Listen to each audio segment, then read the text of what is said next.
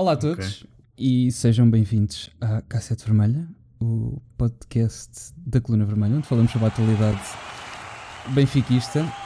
Aliás, semanalmente, como tem sido hábito, e nunca temos falhado. Uhum. Nunca temos falhado. Eu gosto da parte da atualidade. Isto quase vai ser um episódio histórico. E temos primado pela regularidade com que temos acompanhado, principalmente nestes meses da pandemia. E pronto, e cá estamos aqui mais uma vez. Para aqueles que ainda se lembram. Sou novo aqui, mas vínhamos anunciar o Cavani. Sim, é isso que vimos aqui fazer. Hoje em primeira vão vamos anunciar o Cavani. Mas não é o Edinson, é aquele que puseram no Twitter. Sabias que há um Cavani no Pescadores, num campeonato de Portugal, acho eu? O Cavani é uma personagem icónica do mundo desportivo português, porque o podcast do Porto, o maior podcast do Porto é A Culpa é do Cavani. Sim, mas esse é o Cavani. Pois. Eles vão ter que... Não sei como é que eles vão fazer, espero que não mudem e que continuem... E para o ano, caso perca um campeonato, seja a culpa seja do Cavani. E era bom. O que é que eu queria dizer? Pronto, tivemos ausentes este tempo porque principalmente a minha vida levou aqui uma volta. E tese, e trabalho, e casa, e não tive tempo, portanto peço desculpa a todos. Pedi desculpa também ao Bernardo, que foi o nosso convidado há 4 meses atrás, que eu estive agora a ver. Porque eu não pus o episódio dele, mas ainda tenho aqui porque entretanto esqueci-me. Mas eu vou pôr, antes deste. Para também quem não ouviu da última vez ouvir também e pronto, e aqui estamos. Tudo o que disseram nesse episódio valeu a pena. Sim, então... eu acho que valeu a pena porque realmente a época correu exatamente como nós esperávamos, não é? O Benfica fez a melhor primeira volta e também a segunda, por isso é que tivemos estes belos resultados desportivos. E se calhar é melhor não ouvirem esse. Se calhar não teve as melhores previsões, digo eu. E a música falhou porque entretanto eu dei aqui uma volta ao computador e apaguei a música de introdução. Mas ela há de voltar no próximo. Foram problemas técnicos. O que é que temos para hoje? Não queremos muito martirizar vocês e principalmente nós aqui com a revisão da época. Toda a gente sabe o que é que aconteceu, mas só dar aqui uma olhada. Muito obrigado a todo o pessoal que está a seguir. Nós estamos com bué de gente, 30 pessoas. Muito obrigado. Benfica jogou na segunda volta. Não, eu acho que era Benfica de Castelo Branco das Distritais, que o Benfica não veio por causa do Covid. E foi realmente o Benfica de Castelo Branco. Castelo Branco, acho que este é uma boa época. Pronto, então não foi. Também não tínhamos treinador, portanto estar lá ou não está era igual. Mas pronto, vamos só rever aqui um bocadinho a época, o que é que aconteceu e depois falar do que realmente importa. Que nós, isto hoje, o convidado é o Rui Pedro Brás e temos aqui reforços para anunciar. Deixa eu ver se eu me ainda lembro como é que isso fosse isto do Chrome. Tudo começou com o Benfica a ganhar, aliás, tudo começou e acabou, porque o que aconteceu a partir daí não interessa, mas tudo começou com o Benfica a ganhar 5-0 ao Sporting na Supertaça. Exatamente. Um jogo que por acaso foi bastante característico daquilo que foi o futebol do Benfica esta época. Porque foi um jogo em que o Benfica não jogou especialmente bem. Não jogou especialmente... Esse jogo por acaso, nós falamos disso na altura. Esse jogo deu 5-0, acho eu, porque aquilo às tantas descambou, não é? Porque o Sporting perdeu completamente o controle e aquilo descambou, porque aquilo seria um jogo para ir de 1 ou 2-0 no máximo. Sim, na altura nós dissemos que o Benfica, uns meses antes, tínhamos ganho ao Sporting 4-2 e aí fazia muito mais sentido termos ganho 5-0 do que nesse jogo. Esse jogo não saiu-nos. O resultado foi ótimo, né? Histórico. É daquelas coisas daqui a uns tempos que ainda vamos nos lembrar. Mas a exibição foi boa nos últimos 20 minutos. Antes disso, até foi um jogo relativamente equilibrado. O Sporting vai abaixo, é naquele momento em que o Coates e o Mateu se atrapalham um ao outro e depois acabamos de marcar, acho que é o 2-0, se não me engano, e a partir daí é que foi o festival que foi. Portanto, o início da época já foi há muito tempo. Foi há mais de um ano. O primeiro jogo de pré-época foi dia 10 do 7. Nós estamos dia 5 do 8. Portanto, foi há muito tempo. Acho que já ninguém se lembra disto e eu também não. Tivemos uma pré-época bastante boa. Ganhámos a International Champions Cup, que nunca tinha acontecido, e apesar de ser um torneio de pré-época. Mas lá está, também ganhámos a ganhar sempre um 0. Sim, foi um bocado à rasca, sim. Isso foi. E ganhamos aos Chivas 3-0, sim. E depois ali o Milan com 1-0 e... aconteceu. E as equipas mais fraquinhas do torneio? O Milan fica em 5º lugar. Eu também nunca percebi bem esse torneio, porque não é todos que jogam contra todos, mas depois há um vencedor de todos. Eu nunca percebi bem a estrutura do torneio, mas pronto. É, cada um faz 3 jogos e quem tiver os melhores resultados em 3 jogos... Já. Não jogando todos contra todos, tipo, se uma equipa melhor tivesse apanhado as equipas que o Benfica apanhou, se calhar fazia melhores resultados, estás a ver? Exato. Porque nós ganhámos ao Milan, que faz 5º lugar na Série A, ganhámos 2-1 à Fiorentina, que ficou em 10º lugar na Série A, e o Chivas, já estou aqui a ver... Está em 11º no Apertura e 5º no Clausura. Mas o Clausura... Exato. Ou seja, não ganhamos propriamente as melhores equipas da prova. Vá. Ou seja, mas pronto, o Benfica depois disso, tirando os jogos da Champions, até foi acumulando vitórias, nunca com exibições assim impressionantes, mas foi acumulando vitórias. E pronto, quando se ganha ninguém é difícil criticar alguém, não é? Sim, mas não sei, foi bom, é sempre melhor ganhar, eu não vou dizer isto, é sempre melhor ganhar do que perder, não é? É daquelas uma lapa aliçada, mas começou bem, depois íamos todos lançados, o que é que acontece? Super taça contra o Sporting, 5-0.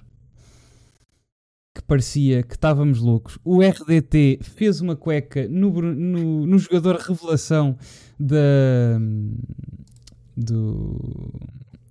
Premier League, e isto parecia que estava tudo lançado, porque fizemos um final de época excelente. Só podia ter sido melhor se tivéssemos tido um resultado melhor contra o Belenenses, que foi a única coisa que o Bruno Lage perdeu. E pronto, aqui o FaceRic também me está a falhar a cena do som, mas pronto, problemas técnicos eu depois... olha, já está. Está. Dê-me só um segundo. Estou? Não. Eu estou a ouvir. Eu sei, é aqui no FaceRic. Dá-me só um segundo. Alô? Não? Dê-me só um segundo, desculpem. Ok. Pronto. Ok, já está. O que é que eu estava a dizer? Íamos todos lançados e parecia que isto ia correr às mil maravilhas, mas... e é assim. Mesmo tendo em conta a primeira volta, tirando aqui as exibições europeias... Que até podemos sonhar um bocadinho. Eu vi aquele jogo do Leipzig em que o Pizzi marcou o gol na Luz com bastante... Eu por acaso não estive na Luz nesse dia, mas com bastante emoção. Aquilo parecia que ia dar qualquer coisinha. Mas fizemos a melhor primeira volta de sempre. Só perdemos aqui contra o Porto. De resto foram só vitórias. Era uma coisa que... Mesmo com a pandemia, era uma coisa que nem... a pessoa que mais sabe disto, o melhor analista que previa este desfecho, porque não foi só a pandemia, porque mesmo antes de entrarmos em confinamento, o Benfica já estava... Aquilo já não estava a correr nada bem, que até tínhamos passado para... Ali a partir do mês de janeiro começas a ver uma quebra de rendimento grande, principalmente quando o Gabriel sai do 11 inicial.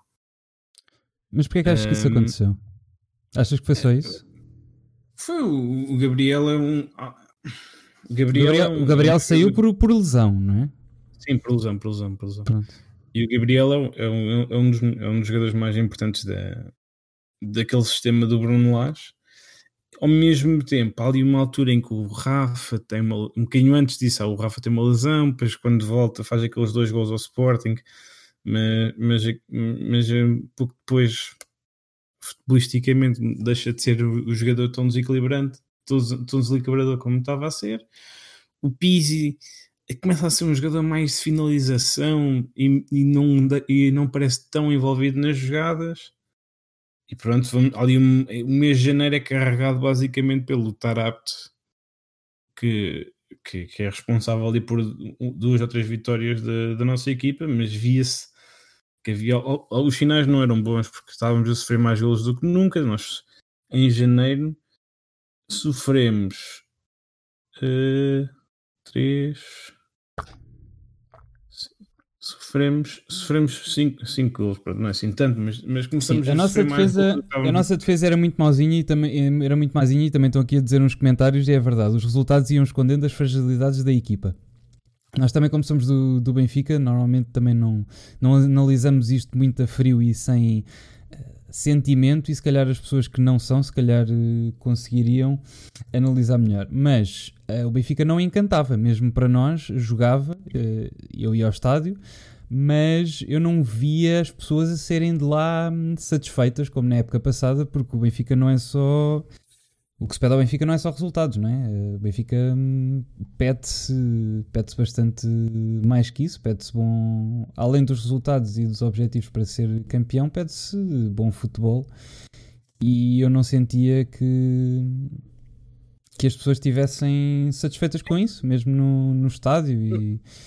Na altura atribuíram muita culpa ao Weigl. Eu nunca achei que fosse pelo Weigl. Sabes que eu acho que a culpa não é do Weigl, porque o Weigl já provou que consegue ser bom jogador no outro lado. Acho que o Weigl não se adaptou bem, e se calhar bem, porque o futebol era mau, ao futebol que nós estávamos a praticar na altura, e nunca conquistou realmente, nunca se encaixou bem naquele sistema, até porque eu acho que o sistema era mau. E se calhar é por isso. Eu acho que não foi tanto de causar mal-estar no grupo, mas acho que nunca se encaixou bem no sistema, porque o sistema era terrível. E acho que naquele sistema era um bocado difícil de funcionar. Eu acho que é difícil dizer que o sistema era terrível, porque o sistema teve numa volta, num campeonato completo, ou seja, de janeiro a janeiro, o sistema perdeu 2 jogos e empatou 1, ok, foi. Mas, ou seja, não era terrível, mas não estava a funcionar da mesma maneira que estava a funcionar no passado. Isso é verdade. Eu sinceramente, eu acho que a culpa não era do Weigl, nem acho que fosse do Tarap, porque o problema não estava na primeira fase de construção, estava na segunda fase. Sim, exatamente. Na segunda fase do ataque, estava exatamente no momento em que os jogadores que estão na construção passam a bola para os médios ofensivos e para os ponteiros e para os avançados, e conseguem criar ali alguma coisa, a fase da criação. E era aí que o Benfica não estava a fazer nada de especial. O sistema do Benfica era sempre igual, e vê-se isto naqueles gráficos de passes que às vezes estão no Twitter. A construção começava sempre no Ruben. Sempre. Era rara a vez que não era o Ruben que passava a bola para a frente. Sim, na segunda fase da época. Na primeira fase ainda era o Ferro. O Ruben aparece mais a partir de dezembro, janeiro. Depois, tu das duas uma. Ou, quando entra o Tarabte, tens um gajo que arrasta a bola desde o último terço do nosso meio campo para a frente, e aí consegue quebrar uma linha. Ou então, fazias aquela merda dos passos para trás, de que a bola não saía dali porque não conseguias quebrar aquela... Nós, ofensivamente, esta época, os nossos 2 melhores marcadores é o Pizzi, que tem muitos penaltis, e é o Vinícius. E mesmo o Vinícius... O Pizzi não tem tantos penaltis, atenção. Não tem? Eu também achava que tinha, mas não tem assim tantos penaltis. Ok, mas ainda assim, tens dependente de 2 gajos, que um não é ponta de lança, que é o Pizzi, e tens o Vinícius, que acaba com, se não me engano, 18 golos, que... é pouquíssimo, e há muito tempo que isto não acontecia. Portanto, ofensivamente, o Benfica... 5 gols de penalti, é menos de um terço.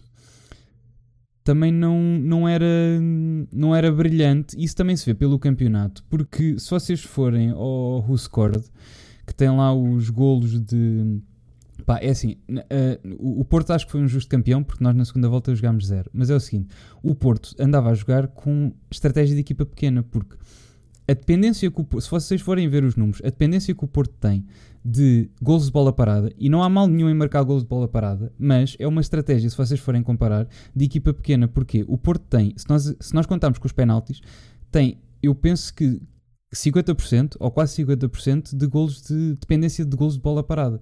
Eles marcavam mesmo muitos golos, só de livres e cantos, eu penso que seja 40%, eu até posso ir verificar isso. Mas só equipas pequenas, só por exemplo o Santa Clara, só o Boa Vista, é que tem percentagens de dependência de bolas paradas semelhantes.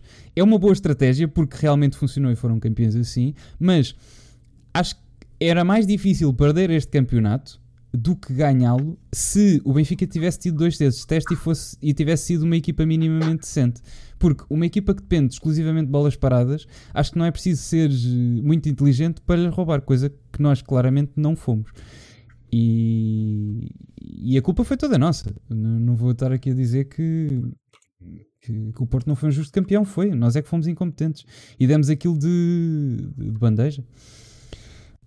Mas acho que foi muito mais de mérito do Benfica, porque nós com 2 dedos e com a vantagem que tínhamos dos 7 pontos não era preciso ser muito inteligente para ganhar isto, mas pronto. Exato, e fomos bons, estão aqui a dizer, nós fomos bons a 0 momentos do jogo, e é verdade, e o Porto foi bom a 1 e por isso é que ganhou, mas eu acho que o Benfica minimamente decente tinha ganho isto, porque o Porto, para mim, jogou bola e nós jogámos bola menos 1. Sim, mas pronto, além dos problemas nessa segunda fase de ataque, acho que o Benfica também, do nada, as equipas começaram a explorar as fragilidades defensivas do Benfica, e para mim a maior fragilidade do Benfica, e o Ferro foi um jogador que foi muito atacado por isto. Mais tarde o Ferro saiu de 11 e nós continuamos a sofrer gols de bola parada, mas para mim a grande fragilidade defensiva do Benfica continua a ser aqueles cruzamentos de que o Vlachodimos não sai da baliza, ou quando o guarda-redes não sai da baliza nem dentro da pequena área, num canto, as equipas vão cruzando as bolas vindo cada vez mais perto da baliza. E os cabeceamentos, mesmo que em 10 só consigam acertar um, como é tão perto da baliza, é difícil o guarda-redes conseguir defender, e é difícil a bola não acabar de dar em gol.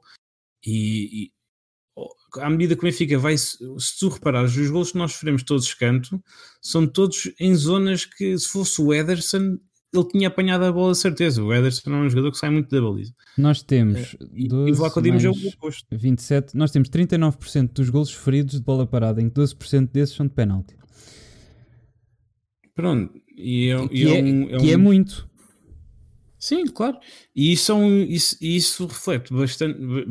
Ficou um bocadinho mais evidente agora quando o Vlachodimos manda esta frangalhada na final da taça. Mas foi um problema que nós tivemos ao longo desta época.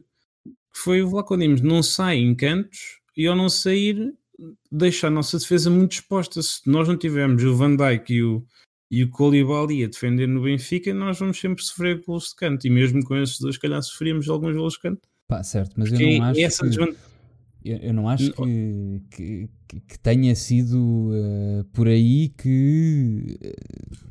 Os golos de canto são todos daí. É tudo cantos em que levamos com golos dentro da pequena área. Está bem, mas tu tens à porta da pequena área. E isso tem que ser a zona do guarda-redes. Tens 7 golos feridos de canto a época toda. 7, sim, 7, está bem, mas foram 7 momentos importantes, foram agora na fase final da época. Tudo bem, eu não acho que tenha sido por aí, acho que pode ser melhorado, acho que numa equipa sem sérias dificuldades como nós tivemos, essas coisas não se sentem tanto. Foi uma fragilidade, mas eu não acho que tenha sido por aí. Eu acho que foi principalmente Eu acho que falhámos principalmente na parte ofensiva. Eu não via um Benfica ofensivo como gostava de ver. E onde é que isto começa a falhar? Pá, eu não sei. É aqui no jogo do Porto, principalmente, porque só tens vitórias até lá. Tu apuras-te para a final da taça com o Famalicão aqui 3-2. Mas tens aí o jogo do Aves, esse jogo até fui ao estádio com o nosso amigo Ricardo e tu também, talvez. O do Aves. O Aves foi 4 ou 5 jogos antes do Porto, que já foi um jogo horrível. Ah, sim, certo. Ou seja, o mau futebol já estava aí. Ganhámos 2-1, sim. A partir do jogo com o Porto, as bolas deixaram de entrar e passaram a ir ao posto, à trave, e lá está, os golos de bola parada começaram a aparecer. Os golos sofridos de bola parada começaram a aparecer. O Jorge Jesus vai ser entrevistado no próximo sábado em direto na BTV, sim. Só os candidatos a presidente é que não são entrevistados na BTV. Bem, foi aqui no jogo do Porto que isto começou a... Perdemos 3-2 com o Porto, depois empatamos com o Famalicão, apuramos para a taça. Com o Braga foi o que foi, com o Braga do Ruben Amorim. Depois uma derrota na Liga Europa com o Shakhtar. E a partir daqui isto foi terrível. Descambou tudo e nunca mais conseguimos recuperar. Para mim, o momento-chave da época é quando se despede um treinador e não se põe lá ninguém. Ainda com hipóteses de qualquer coisa, porque o campeonato não estava perdido. O campeonato já estava mais ou menos perdido, mas a Taça de Portugal estava claramente em jogo. Mas porquê é que tu despedes um treinador sem ter a opção de pôr lá alguém? Se ele tem contrato e se já lhe pagaste, tu estás a pagar um gajo para não trabalhar enquanto não vais lá pôr outro substituto. Se ainda fosse o Lage vai-se embora e vem o Jesus imediatamente, percebia. Foi para calar os adeptos, mas não fez sentido nenhum. Não fez sentido. E também há muita gente que diz que ninguém queria ir treinar ao Benfica naquelas condições, aquelas 6 ou 7 semanas que foram. Não compro sinceramente esse argumento. Acho que não íamos arranjar um Guardiola para treinar ao Benfica, mas havia treinadores... Até o Porto arranjou o Peseiro, depois também perdeu a Taça de Portugal, mas até o Porto arranjou o Peseiro após treinar 3 meses, ou o que é que foi na altura. Alguém havia de haver melhor que o Veríssimo. Havia certeza de treinadores disponíveis para treinar ao Benfica durante 6 semanas e com a hipótese de ganhar a Taça de Portugal. A lista devia ser infindável. E melhores do que o Veríssimo.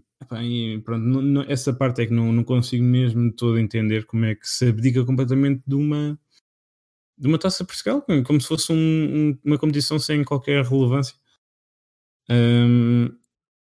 Mas pronto, é o que é. É que não tem ponto onde se lhe pegar a isso.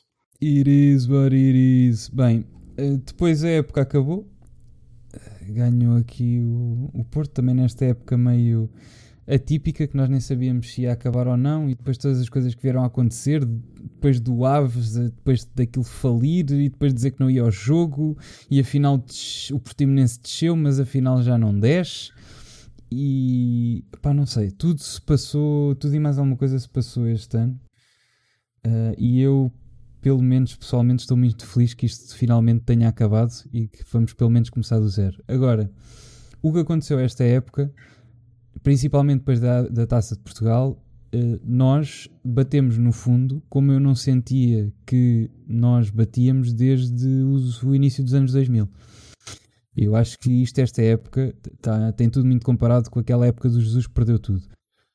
Não é a mesma coisa, porque nós este ano desistimos de ganhar, nós este ano tentámos ir a tudo e perdemos tudo. Tudo bem, na altura aconteceu. Agora, este ano nós abdicámos de tudo, tínhamos uma vantagem que bastante considerável, tínhamos uma Taça de Portugal, abdicámos da Taça de Portugal. Este ano isto aconteceu por má gestão, e isso vê-se porque agora, antes havia um ciclo, há 3 meses havia um ciclo e agora há outro. Porquê? Porque há uma pessoa desesperada para tentar salvar a pele no meio disto tudo e ver se faltam o quê? 2 meses, 3 meses até outubro? 3 meses. Que isto vá ao sítio. Esta época é fruto de má gestão. E eu disse no outro dia no Twitter, eu acho que se quem planeou isto gostasse mais do Benfica, se gostasse mais do poder... se não gostasse mais do poder do que do Benfica, demitia-se imediatamente, porque isto só mostra que uma pessoa que faz este trabalho e que não põe sequer o lugar à disposição dos sócios, para mim Pá, é chocante porque todos nós vimos o que é que aconteceu esta época. Esta época foi fruto de má gestão. Mais uma vez, não era preciso 2 dedos de testa para ganhar esta época ao Porto. O Porto não jogou bola. Nós jogámos ainda menos que isso. Não era preciso muito futebol para ganhar esta época e nós mesmo assim perdemos-la. Portanto, isto é fruto de incompetência. Nós estamos a voltar ao tempo do Kike Flores e a recuar. Não estamos a avançar. Se estivéssemos a avançar... estávamos bem, mas acho que é do que é para trás, mais para os anos de 2000.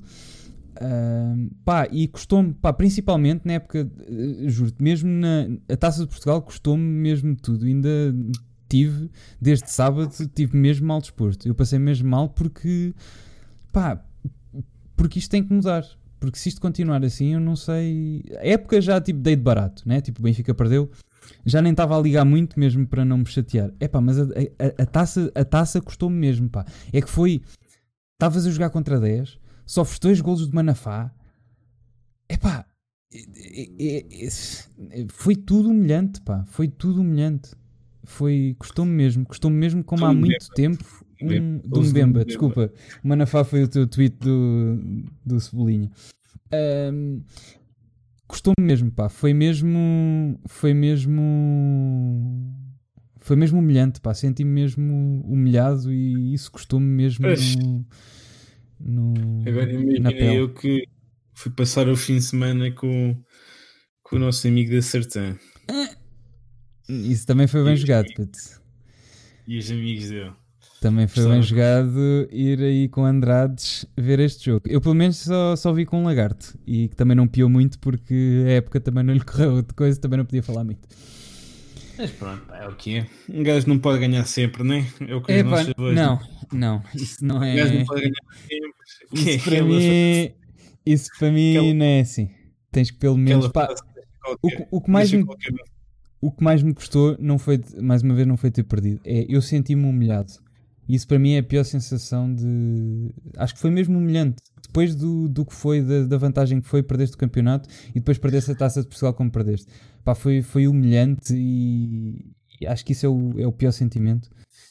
E uma pessoa sentir-se impotente, estás a ver? Porque naquele momento tu não consegues fazer nada, não consegues alterar nada. É humilhado e impotente, pá, que foi horrível. Eu senti-me mesmo mal, como já não me sentia há um tempo com o futebol.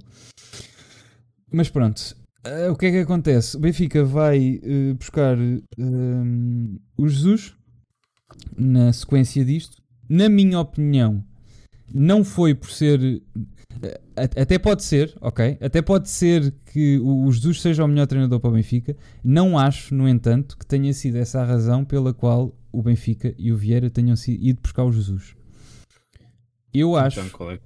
Eu acho que o Vieira não está a concorrer só a umas eleições, não está só a concorrer a presidente do Benfica. Eu acho que ele está desesperado e a tentar salvar a pele e a agarrar-se ao poder. Acho que é mais do que uma questão de presidência, acho que é uma questão pessoal de se tentar agarrar àquilo. Acho que foi uma medida desesperada e acho que foi uma medida eleitoralista porque acho que era a única jogada que lhe poderia valer votos. E acho que foi por essa a razão, independentemente de ser o melhor treinador ou não, até podia ser, não acho que tenha sido essa a razão pela qual ele foi escolhido. E... Eu acho que lá está, eu também não morro de amores do Jesus, mas a verdade é, se tu analisares as opções que havia, não...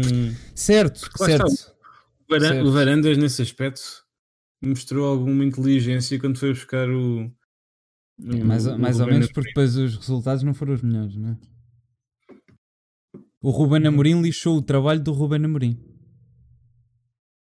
Está bem, mas o Ruben Amorim está a jogar com jogadores que antes só tinham jogado no sub-23. Metade da equipa só tinha jogado no sub-23. Sim, a equipa foi muito mal construída. A experiência daquela equipa é enorme. Sim, é verdade. Mas...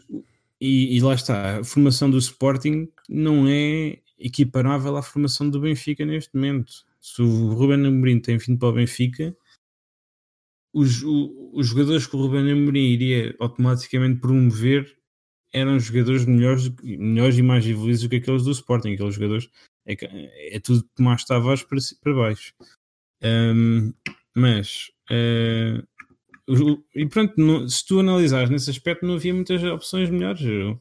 Os nomes que falavam, o Unai Emery e esses nomes todos, não, ao pé do Jesus, não, nem vale a pena comparar.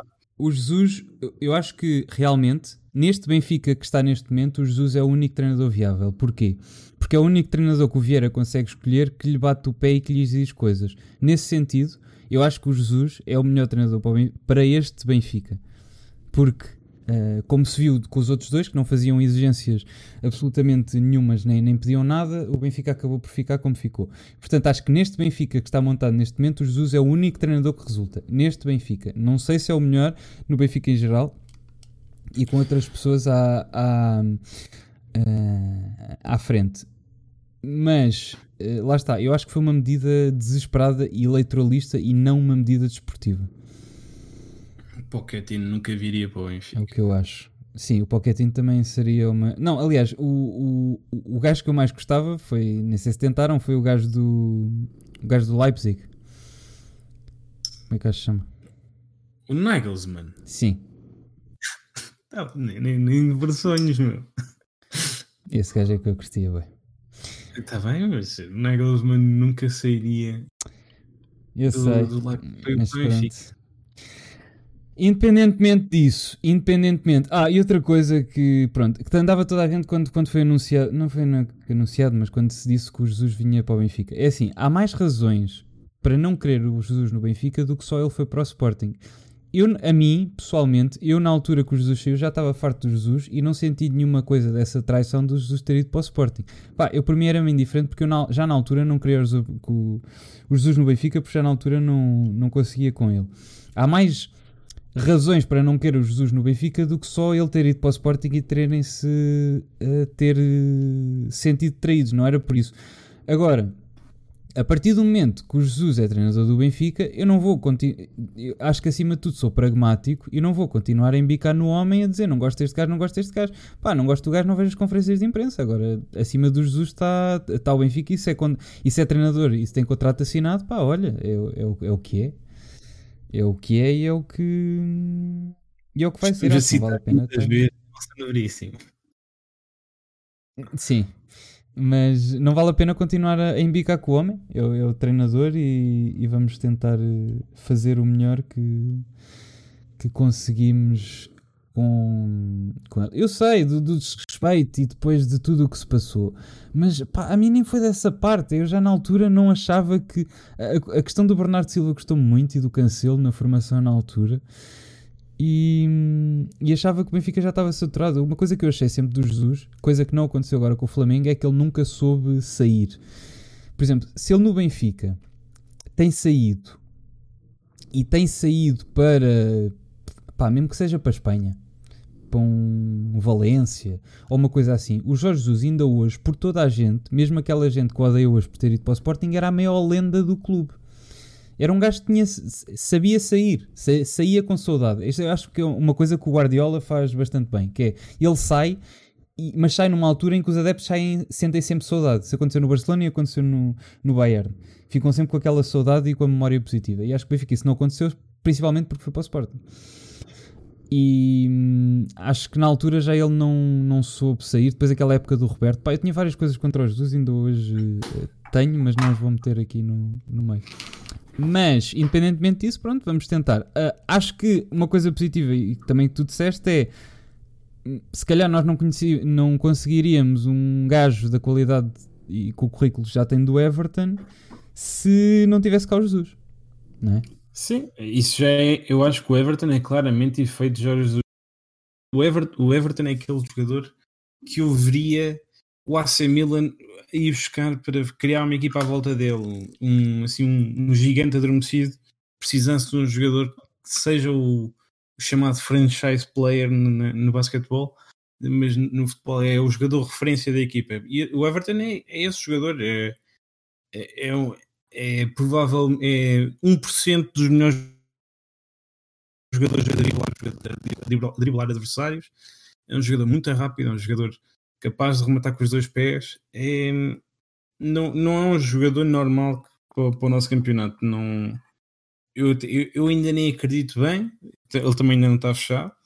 Já disseram que ele não joga no próximo jogo do Grêmio porque o Benfica não... É hoje à noite, é hoje à noite. Eu vou ficar até à 1 da manhã para ver o 11 do Grêmio, ver se ele... Porque é um jogador soberbo, é um jogador que, se eles têm vendido o ano passado, no final da Copa América, que era quando, claramente quando eles deviam ter vendido, teria custado no mínimo dos mínimos uns 50, 60 milhões de euros, porque é um jogador dessa qualidade, mas aparentemente não venderam e agora está em vias de sair por 20 milhões, assim um bocado caído no colo do Benfica. Acho que é um jogador... Eu acho que as pessoas nem sequer têm bem noção do que é o Everton a fintar 3, 4 adversários em 10 segundos. E é isso que vai acontecer para o ano em jogos contra o Porto. Ainda por cima o Porto joga com o Manafá na direita. Não... Acho que era uma contratação incrível para o Benfica. Espero que se concretize isso. Lá está aí feito Jorge Jesus, que tem a popularidade toda que ele tem no Brasil. Eu também achava que era... Eu achava sempre que ele ia ter sucesso no Brasil, mas o sucesso que ele tem, ele para se ter noção, ele ganhou mais títulos do que perdeu jogos. E isso não é nada fácil, mesmo que digam que ele tinha uma equipa que jogava sozinho. Vamos ver como é que é que o Dominique faz. Sabes que eu acho que há uma coisa sobre que eu me apercebi quando o Jesus estava lá e quando começaram a dizer que ele era uma porcaria, que nunca tinha ganho nada. Eu acho que os brasileiros... sobre o campeonato brasileiro, não sobre os jogadores, acho que são demasiado iludidos. É assim, eu estive a ver estatisticamente, nas ligas de topo, neste momento, eu acho que não há nenhum treinador brasileiro. O treinador brasileiro é nas ligas de topo europeias. Eu acho que o futebol brasileiro está estagnado há demasiado tempo e isso vê-se principalmente porque eles exportam jogadores para cá, no entanto não exportam treinadores para cá. Eu acho que a escola brasileira de treinadores, eles estão demasiado iludidos, porque tu ias ao campeonato brasileiro, ano passado havia 2 treinadores que não eram brasileiros, que era o Jesus e era o Sampaoli. Tudo o resto era que treinadores brasileiros. E eu acho que como eles estão tão fechados no mundo deles, eles não percebem que pararam no tempo. E acho que a maior evidência disso é que eles não exportam, ninguém vai buscar na Europa, ninguém vai buscar treinadores ao Brasil. E acho que estão demasiado iludidos que o futebol deles é bom, que não admitindo que o futebol deles estagnou e que pessoas de fora só fazem é bem para lhes fazer evoluir o futebol, acho que vão estagnar ainda mais se não admitirem isso. E acho que o que eu vi o ano passado não foi isso. Foi que, principalmente quando o Jesus entrou, que... Eles valorizam imenso o facto do campeonato deles ser muito equilibrado e uma equipa que esteja em 15º no ano a seguir pode ser campeã. Eles valorizam bastante isso, mas pronto, é como diz, não... Taticamente estão muito atrás daquilo que se faz na Europa. Porque imagina, se um treinador, se alguém gostasse de alguma equipa europeia, gostasse de um treinador de lá, ia ao buscar, como vão buscar os jogadores. Só que não há treinadores a virem para cá para ligas de topo, nem na francesa. Acho que o último treinador que houve em ligas de topo foi no Lyon, que já não me lembro o nome dele, mas era um brasileiro que depois acabou por ser despedido. E antes disso também não houve assim tantos, e portanto acho que isso é a maior evidência. Acho que só fazia bem ao campeonato entrarem pessoas novas e perceberem que o futebol deles estagnou. E acho que com isto do Jesus seria... eu espero que tenha sido um abrolhos. Exatamente. Foi o Silvinho. Espero que tenha sido um abrolhos que, se calhar, um gajo taticamente mais evoluído que venha cá da Europa... Certo que teve a equipa certa, mas com as ferramentas certas consegue chegar lá e ganhar aquilo tudo. Que é claramente... O que ele fez foi incrível. É ganhar mais títulos do que perder jogos em um ano no Brasil, num campeonato, num país tão... Mas nunca teve realmente competição. Mesmo dentro do Brasil, do Brasileirão, nunca teve realmente competição dos outros. O único jogo que ele teve ali mais tramido foi aquela, acho que aos quartos finais, aos oitavos finais, com o Emelec, em que ele se viu à rasca, que ele no final até disse: eu não sei fazer o sotaque dos dois, mas ele diz assim qualquer coisa que eu não sabia eu achava que os adeptos brasileiros preferiam o Brasileirão e não o Libertadores, mas já percebi que eles valorizam mais a Libertadores do que o o Brasileirão. E por isso eu vou ganhar os dois. É o seguinte, coisa que o gajo disse. Estão aqui a perguntar, estavam a...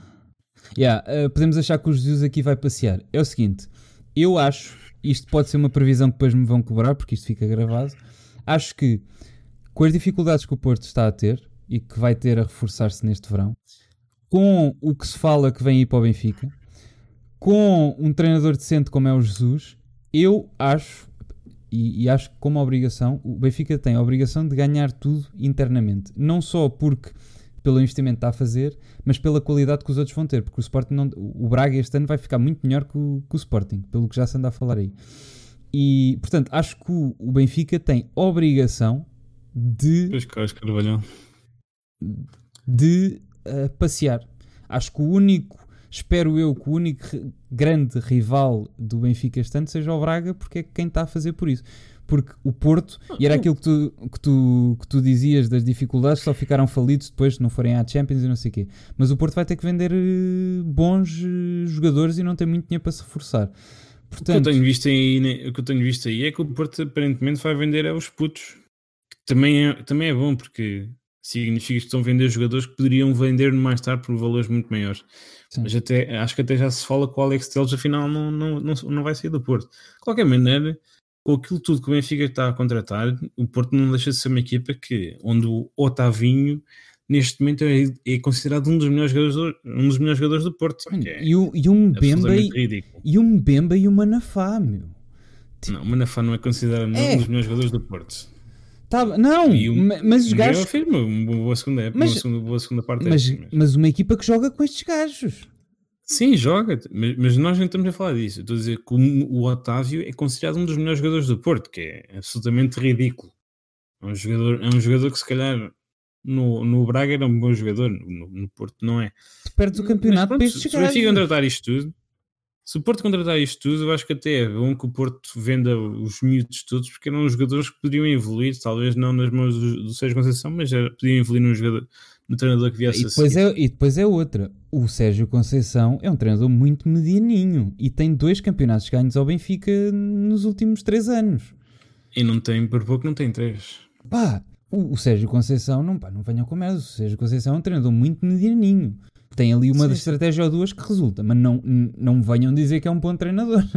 Não é. É melhor do que os que o Benfica tem tido, claramente. Mas não é um bom treinador em termos absolutos, não é? Eu não acho que ele seja melhor que o Bruno Lage, mas pronto. Mas vamos ver o que é que acontece. Eu acho que o facto do Porto ter conseguido o adiamento do empréstimo obrigacionista minimizou-lhe um bocadinho os problemas de caixas que eles tinham. Eles ainda assim que têm que continuar a arranjar uma maneira de tapar os buracos todos que têm, e nomeadamente neste ano têm muitas dívidas por liquidar até ao final do ano. Mas ao que eu tenho lido, eles vão procurar vender os miúdos todos, e vamos ver o que é que acontece dali. Acho que o Alex Telles e o Corona são os 2 melhores jogadores do Porto. Acho que são os únicos 2 jogadores do Porto que eu gostava de ter no Benfica. E possivelmente, parece que se calhar nenhum deles sai, se calhar só sai um. Saírem os 2 também era bom, porque saem num mercado desvalorizado. Mas também, se não saírem, também com aquilo que o Benfica está a fazer, não vai ser por aí. Se o Benfica tiver uma frente de ataque com Cavani, Waldschmidt, o Everton e Pedrinho e Pizzi e Rafa, acho que não é o Alex Telles. Outra exigência que eu faço ao Jesus. Pá, nós, se temos o objetivo de ter a hegemonia em Portugal, um dos primeiros passos tem de ser virar o nosso recorde contra o Porto. Nós temos que começar... Tem que começar a ser normal nós ganharmos ao Porto. O recorde do Jesus contra o Porto, tal como todos os treinadores de pelo menos dos anos 2000 até aqui, é péssimo. O Jesus tem mais derrotas contra o Porto quando vitórias, como têm quase todos os treinadores até aqui. Mas se nós nos propormos... O Jesus também apanhou o Rames, apanhou... Sim, tudo bem. Mas o recorde dele é tão mau, ou se calhar melhor, como todos os outros treinadores. Eu não estou a falar disso. Eu estou a falar do recorde do Benfica que eu conheço, porque eu também não sou assim tão velho, contra o Porto, que sempre foi terrível. Nós temos que começar a mudar esta tendência, e tem que ser uma das prioridades. Tu não podes querer esmerir Portugal, mesmo que ganhes os títulos, se vais com medo para o Porto e se já sabes que aquele jogo vais perder. Isto tem que mudar isto, porque nós mesmo com por cima, às vezes vamos jogar com o Porto e lá temos um medinho e lá eles ganham 1-0. Tem que ser normal, nós ganhamos ao Porto como é normal nós ganhamos ao Sporting. Tem que começar isto a acontecer, porque senão não podes dizer que te propões a ter esmerir em Portugal se depois ganhas os títulos, mas depois vais cheio de medo contra o Porto. Isso só quer dizer que ganhas, porque o Porto depois perde outros jogos que tu não ganhas. Tens que ir e nós temos que começar, começar a ser normal nós ganhamos ao Porto. E neste momento não é, porque há muito tempo que não é. Isso já está meio instituído e isto tem que mudar. Tem que mudar. E... chateia-me, pá. Chateia-me. Também é um bocado de conversa dos jornais. Mas... chateia-me. Importa é ganhar os títulos, pá. Eu sei, mas esta coisa do Benfica perde contra o Porto, que já é parece que é tradição, não me cabe na cabeça, e isto tem que mudar, e nem percebo porque é que isso está instituído. Mais coisas de reforços. A novela Cavani ainda não acabou. A novela do Cebolinha do Everton parece mais bem encaminhada, mas também ainda não acabou. Hoje foi anunciado mais um gajo que uns dizem que é sepo, outros dizem que é bom, outros dizem que é... não sei, nem eu sei. Tu é que sabes, escreveste hoje sobre ele. Um gajo lateral direito. Sobre o Cavani, eu percebo o entusiasmo. O Cavani é sem dúvida um dos 5 melhores pontas de lança dos últimos 10 anos. Mas lá está, é um dos 5 melhores pontas de lança dos últimos 10 anos. Nos últimos 10 anos, não sabemos como é que vai ser nos próximos 3 anos, 4 anos. Eu pessoalmente estou muito mais entusiasmado com a possibilidade de ver o Cebolinha, que é um nome terrível. Cebolinha, eu sei, eu também terrível. Não gosto. E acho que se ele chegar cá não vai ser Cebolinha. Acho que tal como o André Balada e o Gabigol vão arranjar outra. Pá, desculpa lá, o Jesus era um gajo que chamava Tiago Bebé, portanto o gajo não vai ser Cebolinha, não é? Mas o Jesus esteve no Brasil, não sei. Mas o Cavani é um jogador que me assusta um bocado mais. É verdade que ele tem um historial de lesões um bocadinho grande nos últimos 2 anos. As lesões, há uma lesão na anca, mas o resto é quase tudo lesões musculares. Normalmente lesões musculares não são tão perigosas, mas lá está, já são 33 anos. Depende, o Ibrahimovic andei para as curvas a jogar com e já teve 38, também lesões bastante graves, o Ibrahimovic. Mas tem outro tipo de preparação física também, mas já tem 38 anos, vai fazer 39 agora no final deste ano. Este não, só tem 33, eu espero que... Eu compreendo o entusiasmo, eu também tenho muito entusiasmo para ter um jogador como o Cavani, mas espero que haja algum rigor quando for o momento de assinar, quando for o momento de fazer os testes médicos, e que esse rigor seja superior ao entusiasmo e à parte à parte mediática e até eleitoral, trazer um jogador como o Cavani. É só a única coisa que eu espero, porque... lá está, é um excelente avançado, dos 5 milhões de avançados dos últimos 10 anos, mas que o historial de lesões assusta-me um pouco. E o Ruben Semedo, o que é que achas? O Ruben Semedo é outro jogador que eu também percebo porque é que é tão pouco popular, particularmente em Portugal. Um gajo que raptou, já nem lembro bem da história, mas raptou um tipo qualquer em Espanha, não foi? Sim, acho que não foi só isso. Ele tem algum historial de criminalidade. Pá, pois, mas lá está. Alguma vez ele tem que aprender com os erros. Eu vi jogos do Olympiacos este ano. Vi vários jogos do Olympiacos este ano. E é um jogador que fisicamente a nível, não há muitos jogadores daquele tamanho a jogar com os pés como ele. Acho que é ele no Olympiacos que joga mais do lado direito, não sei bem como é que vai fazer isso, que o Ruben Dias também joga mais do lado direito, mas o Ruben Semedo é um jogador, se for para o banco, extraordinário, que é um central extraordinário para estar no nosso banco.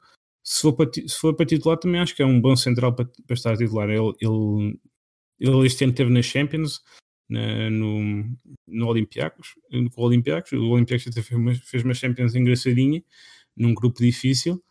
E ele esteve lá e esteve bem. Acho que é um central que eu percebo que não cria o mesmo entusiasmo que o Cavani, mas o que importa é o que eles jogam. E o Ruben Semedo ainda é novo, tem 25 anos, 26, e é um jogador que pode ser o central do Benfica para 6 anos, se calhar até mais.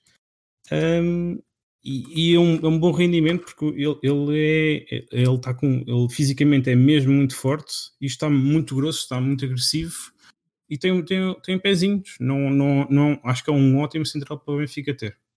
Era um jogador que eu gostava bastante de ter. Aliás, daqueles centrais todos que o Benfica tem sido apontado, já foram uns quantos, o Cabrera, o Koch, o Lucas Veríssimo. O único jogador que eu também tenho algum entusiasmo para ver no Benfica é o Koch, mas o Koch é mais na vertente ofensiva do jogo, na parte ofensiva dos defesas centrais, que é um jogador que na fase de construção tem outra qualidade com a bola nos pés. O Koch é um jogador que até joga a médio centro no Friburgo. É um jogador que tem com a bola nos pés, é bastante bom. Mas a nível defensivo não há nenhum jogador ali, nessa lista de jogadores, ao nível do Ruben Semedo. Acho que era um grande defesa central que o Benfica podia ficar. E o Waldschmidt, achas que vem ou achas que o Jesus não consegue dizer o nome dele e portanto é inviável? Não, a questão também começa a ser, para mim começa a ser essa, é que se tu vejo o Cavani e só vai custar 30 milhões de euros. Vemos entre salários e prémios de assinatura. Vejo o Cebolinha, também é coisa para custar uns 30 ou 40 milhões de euros entre aquilo que tens de pagar ao Grêmio e etc. E começas a perguntar onde é que este dinheiro vem todo, porque além de custar muito o Benfica, um gajo também sabe como é que está as contas financeiras do Benfica. E o Benfica não está mal, até o final do ano vai receber mais dinheiro do que tem que pagar, mas também não tem assim tanto dinheiro para andar a fazer estas contratações todas, particularmente neste ano e no próximo ano em que não sabemos como é que vai ser as receitas de bilheteira. E daí eu achar estranho o Benfica estar associado a tantos jogadores com um nome tão forte. Mas o Waldschmidt é outro jogador que no sistema do Jorge assim, Jesus... Imagina, nós sempre falámos de... Sempre tivemos a coisa, até antes do Weigl, que até no verão passado do Benfica de substituir o Félix, o segundo avançado, falou-se de tudo. E dos jogadores todos, com o dinheiro do Félix, falou-se do Waldschmidt, falou-se do Koch, falou-se do gajo que depois foi para o Lyon, como é que ele se chama? O Bruno Guimarães. Falou-se de tudo. E parece que antes não havia dinheiro para nada, nem para um deles, e agora há para todos. Que é uma mudança de paradigma que eu não consigo compreender como é que tu passas de isto não entra ninguém para venham todos. Só aqui o caceteiro, acho que é isso, né? Sim. Mas com caceteiro não é. Já não sei como é que se escreve, acho que é com C, mas ok. Está aqui o caceteiro a dizer que se entrarmos na Champions são 40 milhões, mas os 40 milhões que o Benfica poderia receber a entrar na Champions seriam 40 milhões que seriam utilizados para pagar os salários dos jogadores. O Benfica tem lucro operacional, mas não tem lucro operacional para utilizar esses 40 milhões em reforços. Esses 40 milhões normalmente são utilizados para pagar salários. Mas o Waldschmidt é outro jogador que também gostava de ver no Benfica, mas no caso do Waldschmidt também dizem que está muito perto de estar assinado pelo Benfica. É um jogador que eu vejo espaço nele na equipa, mas depois olho para o Pizzi, olho para o Rafa, que são dois jogadores que este ano não impressionaram, mas que são bons jogadores. Já nem vou falar dos miúdos da formação, do Gonçalo Ramos, E depois pergunto onde é que esta malta vai jogar toda, porque vem Pedrinho, vem o Everton, vamos ter provavelmente o melhor jogador dos últimos 5 anos do Benfica no banco, que é o Pizzi. O Pizzi é dos melhores jogadores nos últimos 5 anos do Benfica, pelo menos. Vai estar no banco, ou vai jogar a médio centro e ficamos com o Tarap no banco e o Gabriel no banco. Acho que é ótimo haver esta competição por estes lugares todos, mas a certa altura tu pensas se é a coisa mais correta a nível do ponto de vista financeiro para fazer. Okay, sim, o Jonas é sem dúvida o melhor jogador dos últimos 5 anos, tens razão, desculpa. E fazendo a ponte para o outro tema, para as eleições, achas possível, de acordo com toda... Não, deixa-me só falar sim. Sobre o Gilberto primeiro, que não disse nada sobre o Gilberto. Diz. O Gilberto eu acho que o Gilberto... Primeiro temos de ter a noção que o Jesus jogou contra o Gilberto, ele jogou contra o Fluminense 6 ou 7 vezes, mas jogou contra o Gilberto é titular 5 vezes. Os últimos 3 jogos do Jesus foram contra o Gilberto é titular e o Gilberto marcou um gol até de cabeça. Não é aquela coisa que interessa que um jogador marca golos de cabeça. É um lateral que me parece que defensivamente não é o gajo mais certinho, ou seja, é assim um bocado ao género do Grimaldo. É um jogador que me parece que pode encaixar bastante bem numa equipa que tem o talento todo que o Benfica vai ter. Se vamos jogar com Pedrinho e Cebolinha e Rafa e eventualmente o Waldschmidt, ter o Gilberto vai acabar por ter um bocadinho mais espaço do que normalmente teria, porque as atenções vão estar nesses jogadores todos.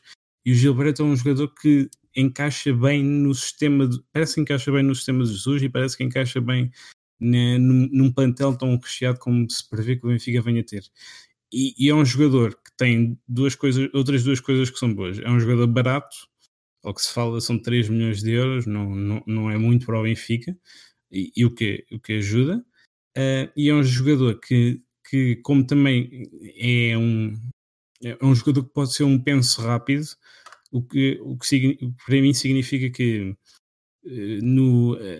a médio prazo podemos voltar a apostar no Tomás Tavares ou no João Ferreira ou no Filipe Cruz, que é o outro lateral direito dos Júniores. Podemos apostar num desses jogadores, visto que o Gilberto é um investimento curto e que provavelmente será fácil arranjar uma colocação na altura. E nesse aspecto até consigo compreender porque é que não levamos um bocadinho a barra na lateral direita, é porque a aposta continua a ser o Tomás Tavares, e eu compreendo que a aposta continua a ser o Tomás Tavares, porque é um bom jogador, mas não está claramente não está preparado para estar já na equipa principal do Benfica. Muito bem. E fazendo a ponte apontar há bocado, mas fazendo as eleições. Uma pergunta sincera. Achas possível, com a democracia quebrada que o Benfica tem neste momento, porque eu não acho que seja uma real democracia que o Benfica tem neste momento, achas possível que o Vieira não ganhe? Epá, eu vou ser sincero. O meu pai é um grande adepto do Vieira e eu apostei com o meu pai que o Vieira não ganhava, por isso... Mas achas possível isso acontecer? Eu acho que é, senão não tinha apostado. Mas de acordo com todas as limitações que existem no processo democrático do Benfica. Mas repara numa coisa, quais são essas limitações? Primeiro tens a coisa que o Rui Gomes da Silva está sempre a insistir, e bem, e que no outro dia se viu, que o Benfica diz que o sistema eleitoral eletrónico é vigiado ou auditado pelo CNE, e o CNE veio mentir. Desde 2006 que o CNE não tem nada. Sim. Não há possibilidade absolutamente nenhuma de haver recontagem de votos, portanto tens de confiar, mesmo confiando, dando barato. Depois tens a cena dos votos das casas, que nunca ninguém percebeu qual é o real peso disso. Depois tens a coisa de ser, não sei se vão fazer este ano, mas as eleições à sexta-feira, uma hora que não lembra a ninguém, que agora já dá para votar nas casas, para presidente dá, para os orçamentos é que não. Mas é sempre uma hora que não lembra a ninguém. Até ao Sporting é ao domingo à tarde. São sempre. E... Sim, as eleições costumam ser durante um dia. Sim, mas imagina... Não é como a Assembleia Geral, é que foi só à tarde. E também não faria sentido ser o dia todo, acho eu. Mas... pá, das eleições, acho que é... das eleições, do orçamento, acho que é ridículo. Mas porquê à sexta-feira? Se não houver jogo nesse fim de semana? Porque não ao fim de semana que tu tens a certeza que as pessoas estão livres, ou que a maior parte das pessoas está livre. Porque não? Não, essa parte já não sei, mas também acho que não acho que seja por aí. Pá, mas sexta-feira é um dia de trabalho para a maior parte das pessoas. E acho que faz muito mais sentido ser ao fim de semana, dado que tu sabes que há muito mais pessoas livres ao fim de semana do que há à sexta-feira. E acho que isso prejudica o processo, pá. E acho que há vários entraves, até a cena dos patamares de voto, que no Benfica é maior do que em qualquer clube que eu conheça, de saltar de 10 votos para 25 para 50, é mais do que em qualquer clube do que eu conheço. Isso, sem dúvida. Mas, repara numa coisa, no caso da Assembleia Geral, as Assembleias Gerais são sempre à sexta-feira, certo, e são sempre à noite. E só dá sempre para votar no Estádio da Luz, ou seja, sim. Não foi uma coisa que eles fizeram agora, em que não dava para votar nas casas do Benfica. Isso é sempre assim. Mas no caso das eleições, é verdade que o salto, os patamares de sócios é grande, mas a contestação que eu vejo ao Jesus, e que já se vê, nós vemos aquele movimento Servir o Benfica, que eles não são sócios de 20 anos naquele movimento. É um movimento de benfiquistas e a sua maioria com mais de 50 anos. Ou seja, a constatação ao Vieira já não está nas camadas jovens, já está na parte mais velha. E nós também vemos, se analisarmos as... Sim, e a lista do Noronha Lopes também é só o pessoal com 50 votos, não é? E se formos ver a lista, não é a lista, os resultados dessa Assembleia Geral, o Vieira, o único sítio onde ele ganha é nos votos de 50 anos. Numa Assembleia Geral teve 1000 votantes, o que é que foi? Não é significativo. E ganhou por poucos, mas não é significativo. Eu acho que a contestação ao Vieira está cada vez maior. Acho que se o Benfica tem o azar de apanhar uma equipa puxadinha na Champions League, na qualificação da Champions League, e não vai à Champions League, então aí é que o Vieira não ganha de certeza. Mas acho que neste momento não me parece que se quer. E também sobre a questão do debate, que é algo que faz-me impressão. Sim, mais isso. Sim, mais isso. Sobre a questão do debate, eu acho que hoje em dia já há tantas alternativas para os candidatos, que se o Benfica não tiver debate, ou pelo menos uma entrevista, no Porto, nas eleições do Porto, houve uma entrevista a todos os candidatos. Sim. Se não tiver pelo menos uma entrevista, já há tantas alternativas, quem tiver minimamente indeciso ou interessado em saber, arranjará uma alternativa de assistir a uma entrevista do João Noronha Lopes. Mas não achas irónico que o Benfica os candidatos do Benfica estejam mais perto de ter um debate no Porto Canal do que na BTV? Sim, mas isso também estão, os candidatos do Porto também estavam mais perto de ter um debate na BTV do que no Porto Canal. Mas ao menos tiveram espaço na BTV. O Benfica já disse que por princípio a BTV já disse que por princípio não vai ter, não vai cobrir, sim, nada de nenhum candidato. Mas a BTV também é um canal. A BTV também é um canal fechado, é um canal premium. Acho que se eles tiverem... Tudo bem, tiverem... certo. E as alternativas existem, e o do Sporting, que também acho que estava no dia a dizer, foi para a TV 24 ou uma coisa assim. Agora, exato, eu acho que não é pelo princípio. Eu acho que se não houver entrevistas na BTV, é um favor que estão a fazer à oposição do Benfica. Pá, eu não voto num candidato que se recuse a ir a debates. Porque neste momento, o Vieira já não tem aquela desculpa que teve quando fez a entrevista ao Helder Conduto, que lhe perguntou se iriam com um debate com o Rui Gomes da Silva, ele disse que não e arranjou lá um argumento qualquer. Neste momento não tem esse, porque há vários candidatos. Não vai só, sim, a debate com o Rui Gomes da Silva. Portanto, qual é a desculpa que vai arranjar agora para não ir a debate? Eu percebo esse ponto de vista. Eu acho que se os candidatos se organizarem e organizarem eles um debate no outro canal, e certeza que não, e isso, não vai acontecer, isso vai acontecer, porque até as televisões querem audiências. Isso vai acontecer. Exato. Aliás, nós falámos sobre isso bem, há 2 ou 3 semanas, que é: o Porto foi campeão, 2 dias depois nos canais já não se falava sobre o Porto. Se fosse o Benfica, estávamos uma semana a falar, estávamos nos outros canais a falar sobre o Benfica e sobre o campeonato do Benfica. E é sempre assim, porque o Benfica tem uma audiência. Se o Benfica é campeão, as audiências das televisões batem os recordes todos. Se o Porto é campeão, as audiências vão abaixo, e até eles voltarem a falar do Benfica, as audiências não voltam. E é a mesma coisa. O que não faltam é canais a quererem entrevistar candidatos do Benfica, totalmente candidatos polémicos, como o Rui Gomes da Silva e o João Noronha Lopes.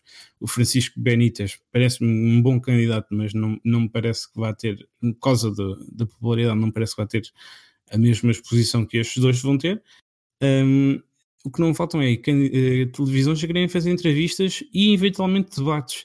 E se nesse debate houver uma imagem em que o Luís Filipe Vieira está em modo André Ventura nas eleições europeias, em que o Ventura não apareceu no debate das europeias, porque tinha que comentar futebol na CMTV, se aparecer a cadeira vazia, como apareceu aí, tem um impacto gigante, mesmo nos benfiquistas. Eu acho que se o Vieira se recusar a debater e houver um debate entre os outros candidatos todos, o Vieira só está a perder votos, porque as pessoas não querem. Lá está, é como tu pensas. As pessoas vão perceber que ele está agarrado ao poder e que se acha superior a tudo. Pá, por isso acho que era um favor, é um favor que ele fazia, é um favor que ele fazia à oposição. Se estamos em democracia, e se a democracia é falar, uma pessoa que se recusa a falar, para mim, não pode ser candidata à democracia, não pode. Qualquer um deles. Se fosse o Francisco Benítez a recusar-se a ir a debate, eu nem sequer também o consideraria. Nunca. Uma pessoa que está na democracia e quer estar à frente do Benfica não pode ter medo de falar. Porque depois, se tem medo de falar com as pessoas que são do próprio clube, ainda pior, porque nós conhecemos o futebol português, ainda pior vai ser lá para fora. Pá, tem que ser. Ele está lá há 15 anos. Tem que provar à mesma. Isso, ninguém pode estar agarrado ao lugar, nem com o lugar garantido, nem encostado. Tens que ir falar com os outros. Tens que mostrar que ainda tens projeto e que é melhor que os outros. E é assim, uma pessoa que está lá há 15 anos não devia sequer ter medo para debater, porque se está tão seguro do que fez, tem tanta coisa feita que consegue mandar qualquer um deles abaixo. Que é uma coisa que eu acho que treme por aí, que toda a gente devia pensar, que é: se ele está lá e se gaba tanto do que fez, do trabalho, então tem todas as armas e mais algumas para ganhar a todos os outros no debate. Coisa que se nem vai, já perdeu. Sim, mas ambos sabemos que o Vieira, primeiro, não tem esse trabalho todo feito. Sim, certo. Ele não ganhou assim tanto, se compararmos com os mandatos todos que ele teve. Ganhou bastante nos últimos 8 anos, mas não ganhou tanto.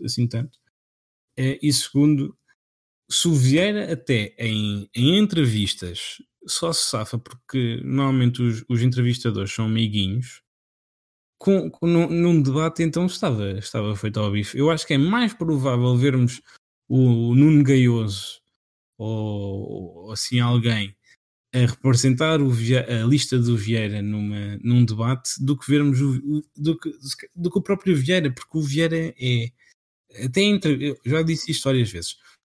Há uma mulher que fez já não lembro o nome da senhora. Sim, fez uma entrevista ao Varandas. Sim. Ao Varandas, na SIC Notícias. Ou na SIC. Se essa mulher fizesse entrevista ao Vieira, o Vieira saía de lá e bania a SIC.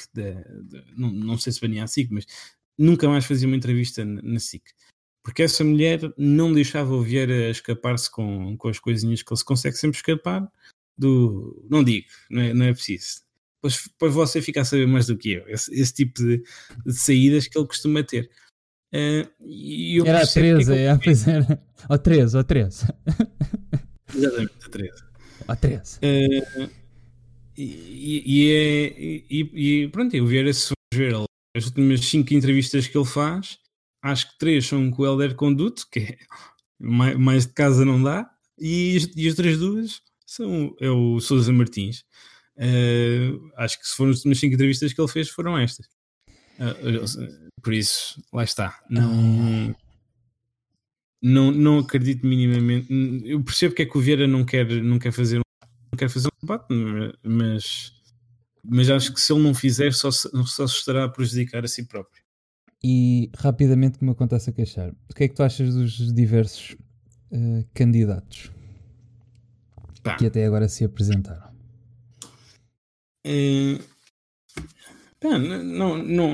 Não acho. A cena é, há muita... Eu não sou daquelas pessoas, e acho que tu também não, que fica impressionado pelo passado de um gajo. E até acho que a posição de presidente do Benfica, a principal característica que ele tem de ter é ser um humilde, escolher bem quem está à sua volta, certo, e, sobretudo, ser benfiquista. Certo. Porque, assim, vamos só fazer este exercício, até porque eu na altura, não sei se há aqui pessoas muito mais velhas, mas nós pelo menos não temos memórias, temos algumas memórias da eleição do Vilarinho, mas não na sua plenitude, porque ainda não tínhamos idade para perceber esses assuntos a sério. Mas vamos objetivamente pensar na altura, e sem tudo o que sabemos até agora, qual era a diferença na altura do Vilarinho para o Vale Azevedo. O Vilarinho não era um gajo excepcional, tipo, não era um gestor de topo que chegou ali e ganhou por isso. A diferença do Vilarinho para o Vale Azevedo era, primeiro, não tinha cadastro, nem era suspeito de nada ilícito, e segundo, era um gajo muito do Benfica. E foi por causa disto que ganhou, porque o Vilarinho, em termos de gestão, em termos de desportivos, não era superior ao Vale Azevedo. Não era. Ganhou por causa disto. Porque era um gajo que não tinha cadastro, não era suspeito por nada, nem andava aí nas bocas do mundo que o pessoal estava farto que o Benfica andasse. E era um gajo que era muito do Benfica. E ganhou por causa disto. Pronto, e depois por causa das questões do Eusébio e tudo mais.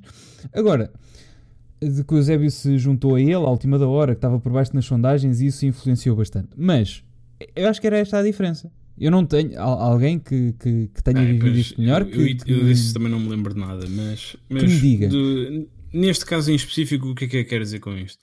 Eu quero dizer que, para mim, o facto do João Noronha Lopes ter sido vice-presidente do McDonald's a nível mundial não me quer dizer muito, quero é saber quais é que são as ideias dele, tal como não quero saber muito qual é que é o passado do Rui Gomes da Silva como político, e também não quero saber qual é que é o passado do Francisco Benítez. Eu quero é saber as ideias dele e eventualmente a minha opção vai acabar por ser por aquilo que tiver mais à frente, não for o Vieira, porque estou absolutamente esgotado de má gestão desportiva no clube em toda a plenitude. O João Noronha Lopes, neste momento, já ganhou alguns pontos. Porquê? Porque diz que o treinador dele é o Jesus, que é uma opção completamente aceitável, porque é um bom treinador. E tem contrato com ele. Não exclui, pode-se manter o Domingos Soares Oliveira, também me parece que é uma peça importante no Benfica. Não exclui a aposta na formação, que também é uma coisa que a mim me diz respeito. Ainda hoje deu uma entrevista na Bola, e aquilo que eu e muito mais adeptos andam a pedir há bastante tempo é o que ele também oferece, que é um líder para cada modalidade nas modalidades, que é um modelo americano do desporto, e nesse aspecto cada vez mais simpatizo com as ideias do João Noronha Lopes, mas estou aberto a qualquer outra das candidaturas que não for o do Vieira. É assim, eu acho que o presidente do Benfica não tem que ser o gajo que mais percebe de desporto.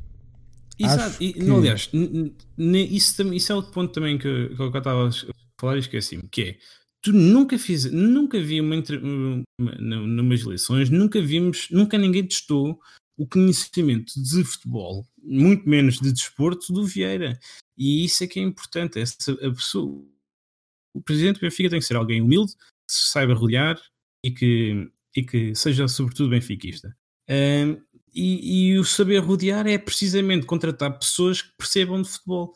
Os donos dos clubes da NBA e da NFL e dos clubes mais modernos de futebol neste momento não são os donos que andam ali a contratar os jogadores, são pessoas que os donos contratam, ou os sócios contratam, para escolher os plantéis e para escolher os treinadores, e essa gestão é feita toda por essa pessoa, até porque é bom para os presidentes em específico, para os presidentes e para os donos, que nunca saem queimados, porque se houver alguém que seja culpado, se a equipa não ganhar e tiver maus resultados, é fácil culpar alguém, é o tipo que tiver a gerir a equipa, é o general manager, é o diretor desportivo. E neste caso no Benfica não, o culpado e o gajo que chama a si todas as decisões no futebol é o Vieira, e como tal é facilmente nós atribuímos a culpa dos desastres desportivos ao Vieira. Ele nem é inteligente a escudar-se um pouco, mas pronto, continua, desculpa. Eu acho que, lá está, o presidente do Benfica não tem que ser o gajo que mais perceba de desporto. Acho que o presidente do Benfica tem de ser um gajo do Benfica, porque acho que só um gajo do Benfica e que conhece a história e que anda por dentro pode respeitar a história e renovar o clube mantendo fiel às origens, que é uma coisa muito difícil de fazer, porque o Benfica é um clube muito antigo e com muita história, mas todas as coisas que não andam para a frente acabam por morrer. Portanto, o Benfica tem uma tarefa mesmo muito difícil, porque tem um património gigantesco de se renovar e ao mesmo tempo renovando-se, respeitando a história. Pá, que acho que é uma coisa dificílima de se fazer, e só uma pessoa que esteja por dentro o consegue fazer, porque eu não quero um gajo purista do benfiquismo que diz que isto tem que ser assim porque sempre foi assim, porque assim não andas para a frente. E se virmos historicamente, todas as coisas que não andam para a frente e não se renovam minimamente morrem, ou não se adaptam aos novos tempos. Mas não quero um clube que se adapte tanto que perca a identidade do Benfica. Portanto, manter este equilíbrio é uma coisa dificílima de se fazer. E quero um gajo que não seja ele que saiba, ele pode não saber de handball, mas o gajo sabe escolher um gajo que saiba de handball. E é isto que eu quero, é um gajo que escolha uma pessoa que sabe, não ele que tem que saber. Agora, acho que o Benfica só pode ser gerido assim, porque uma pessoa não pode saber de tudo. Nós não podemos ser o melhor em tudo. Agora, eu quero um gajo que escolha o melhor gajo sobre handball ou sobre vôlei, para lá estar. E que dê, e principalmente, que acho que é uma das coisas que o Benfica de Vieira falha neste momento, é a autonomia que, principalmente no futebol, as pessoas têm para fazer decisões. Se tu escolhes um gajo e dizes: este é o meu diretor desportivo, porquê? Porque eu confio neste gajo, este gajo percebe mais de futebol que eu. Portanto, é este gajo que vai gerir o futebol, não é este gajo que diz: eu quero trazer este jogador, e tu dizes: não. Mas como é que tu sabes? Tu não sabes mais de futebol que ele, escolheste-o principalmente porque ele sabia mesmo mais. Tens de dar autonomia às pessoas para trabalharem, que acho que é uma coisa que falta, pá, e que está para lá de claro, principalmente naquela história do Rui Vitória, quando o Tiago Pinto diz que se tem que despedir o Rui Vitória e o Vieira diz: não, eu vi umas luzes, e o Tiago Pinto abre a boca. Pá, se tu escolhes um gajo para estar no futebol, é porque ele sabe mais de futebol que tu, é ele que tem que ter as decisões, e tu dás-lhe autonomia para ele decidir, e tens que confiar nele para decidir bem. E acho que tem que ser isto, tens que escolher pessoas decentes e que tenham autonomia para fazer o que querem, porque uma pessoa decente sem autonomia, o clube vai no mesmo, porque tu cortas-lhes as pernas. Sim, e tens que dar espaço para essas pessoas depois darem entrevistas, que é outro problema que nós esperemos que agora que os programas tóxicos acabaram, exceto na RTP, porque dizem que não têm comentadores tóxicos, espero que deem mais espaço aos jogadores, para os jogadores e essencialmente a esses diretores esportivos. Eles... Não sei se ouviste o Governo de Sombra, mas falaram disso no... Ricardo Espera principalmente falou disso no Governo de Sombra, que disse que era muito mais provável ele ter lá o Jorge, aquele de judo do Sporting. O Jorge Fonseca, sim. O Jorge Fonseca, do que o capitão do Moreirense. Exato, e no Benfica, se formos ver, os jogadores do Benfica só são entrevistados quando são campeões. Aliás, ano passado até fizemos esse levantamento de todas as entrevistas que os jogadores do Benfica deram. O Pizzi deu 2 ou 3, o André Almeida foi ao sim, mais futebol. Pronto, e é uma coisa que não devia ser assim. Os jogadores de futebol, pronto, eu também sinceramente não tenho assim... Não há nenhum jogador de futebol que eu fique assim: epá, quero mesmo ouvir este gajo. Também não os conheço minimamente, só se os conhecesse minimamente cá até achava isso. Mas acho que principalmente os diretores esportivos, acho que são pessoas que deviam falar mais e justificar as suas opções. No caso do Benfica, ninguém justifica, porque teoricamente quem escolhe é o presidente. Em termos de... mas tem que, alguém tem que assumir as decisões que se tomam, não é? No caso do Benfica, então é estúpido. É como é que o Benfica vai buscar dois centrais à Argentina e meio ano depois o titular é o miúdo que estava na equipa B? Ou seis pontas de lança e não vingar nenhum e já nos temos de fazer. Ou como é que o Benfica em 3 anos contratou 5 pontas de lança e eventualmente vai contratar agora o sexto? É absurdo. Yeah. O dinheiro que se gasta nestas porcarias é dinheiro que nós dois se calhar não ganhamos nossa vida toda. Se correr bem ganhamos, mas em média não ganhamos. E o dinheiro que se gasta nestes gajos, epá, sim, é absurdo, né? E a quantidade de más decisões que ficam completamente no incerto quem é que as tomou não é aceitável. O ano passado o único momento em que isto não aconteceu foi nas modalidades, em que o ano passado, por exemplo, o João Rocha justificou na sua entrevista de início da época, e bem, porque é que escolheu cada jogador que trouxe. As contratações não correram mal e o João foi muito queimado, não correram bem, aliás, as contratações não correram bem e por isso o João Rocha levou com muita pressão dos adeptos, como não houve campeonato, acabaram por lhe dar mais uma oportunidade.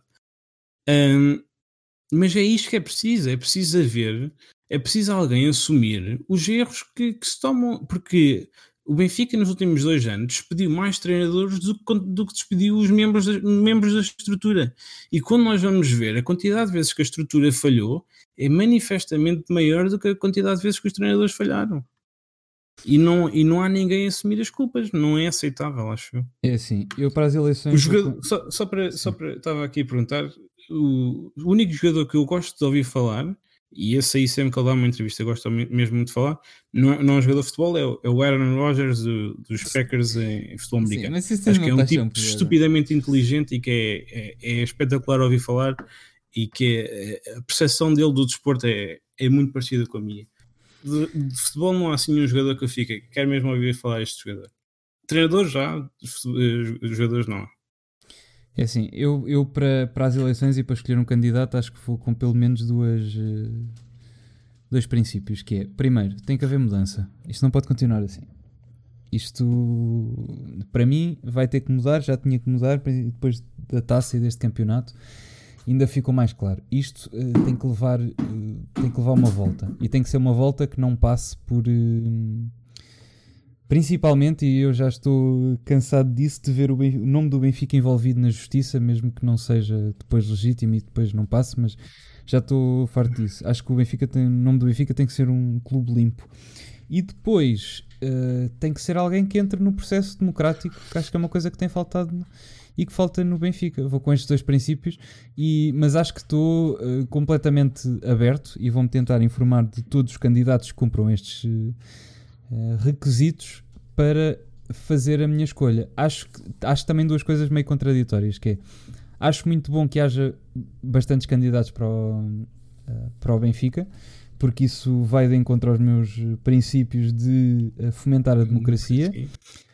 Acho, porém, que vai contra o princípio que eu também tenho de querer mudança, porque acho que isso dificulta a mudança. O que é que eu acho que vai acontecer? Eu acho que há candidaturas que se vão juntar porque têm o mesmo objetivo que eu, de querer a mudança e de não de se querer agarrar ao lugar. E acho que isso demonstrava também bastante... como é que eu hei de dizer? Ponderação das pessoas à frente das listas, que se o objetivo é o mesmo, que até o Vilarinho já admitiu que ele não percebia nada de futebol, ele nem se queria candidatar, ele só se candidatou com um objetivo, que era tirar de lá o Vale Azevedo.